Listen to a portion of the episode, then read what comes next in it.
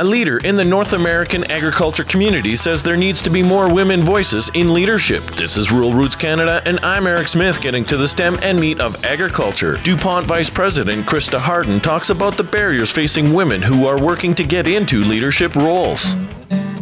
Take the bull by the horns. Advertise or capture your bull or cattle sale using video, radio, and social media by using Rural Roots Canada.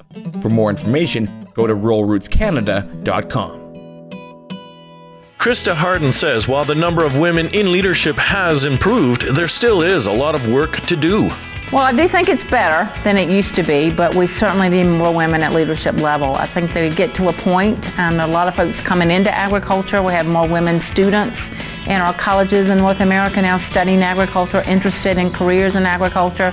But it seems they get to a level, and it's hard to break through to get at that board level, that CEO level, that leadership level, even head of some of the major groups and co-ops. Harden says there are still barriers that need to be removed. We're a very traditional industry. So I think some of it's just history and tradition um, that folks are dealing with. Women often have more demands on their family life balance, so they may not be ready at certain times um, to move up.